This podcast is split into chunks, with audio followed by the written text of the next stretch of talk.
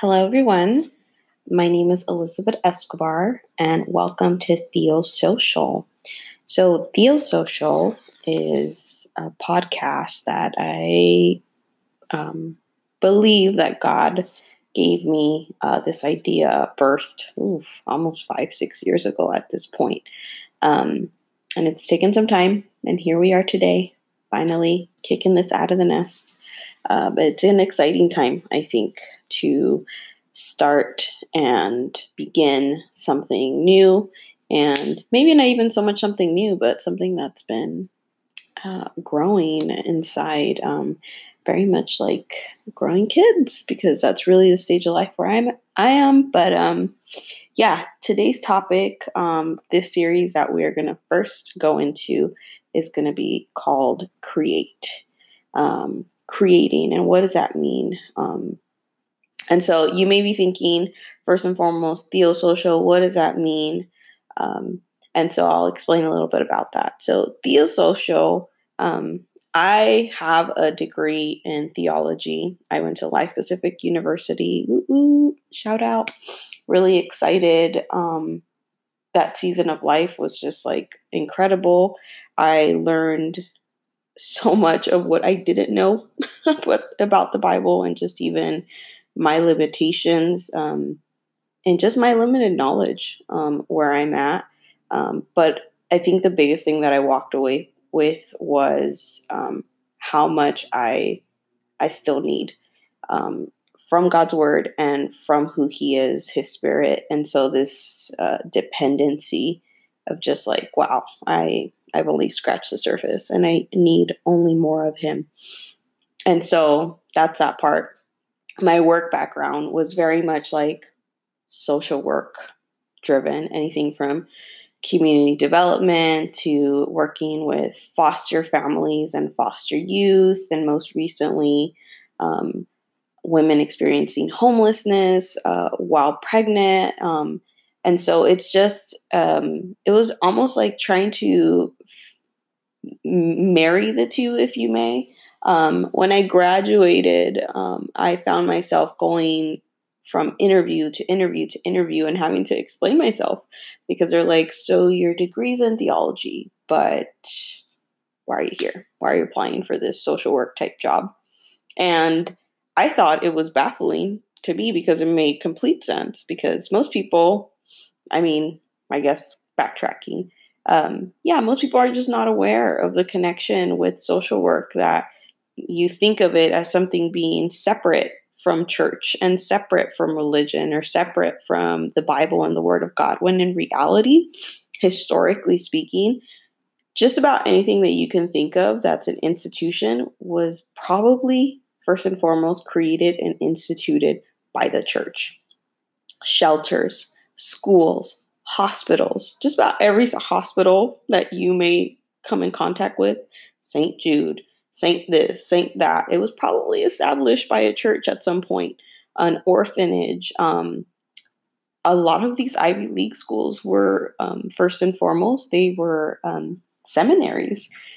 And, you know, today they have expanded and they have so much other things to offer. But yeah, um, there's a lot that our Christian roots who we are as godly people, that it calls us to number one, create, but not just create, but to really uh, be change agents in society. And that was a really big piece that I learned uh, during my time at Life Pacific College. I felt um, uh, like a confirmation because there was so many times during my upbringing that I'm like, why do I feel these pools, you know, towards like social justice or why are these the things that I tend to focus on when this is really how God created me to be? And voila, here we are, theosocial. So my love for all things theology, if you may, and just even applying that into just social work field. So that's my my own personal interpretation, right? But in this podcast, we are going to be exploring many different ways and instances where theology and sociology interject. And that's going to look different for the different guests that we're going to have here. Um, some are going to be doing it maybe in a sports setting, others may be doing it in mental health. Some may be doing it through opening up a restaurant.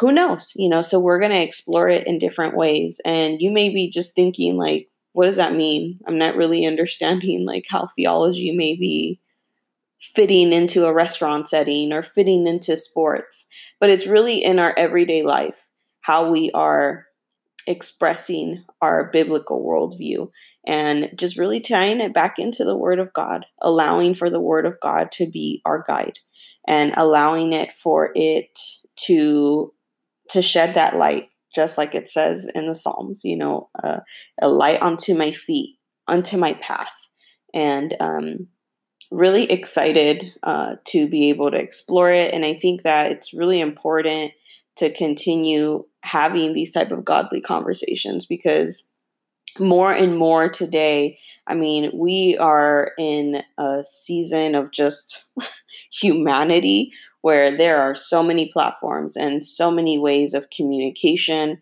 information is in our face like never before and there's a lot of competing voices. There are a lot of things that are out there that are saying different things. And I think that's been a part of the reason why, for myself personally, why it has taken this time to just really kick this out of the nest, just experiencing somewhat of like the imposter syndrome, if you may, and um, feeling like what what do I have to contribute? What's something new?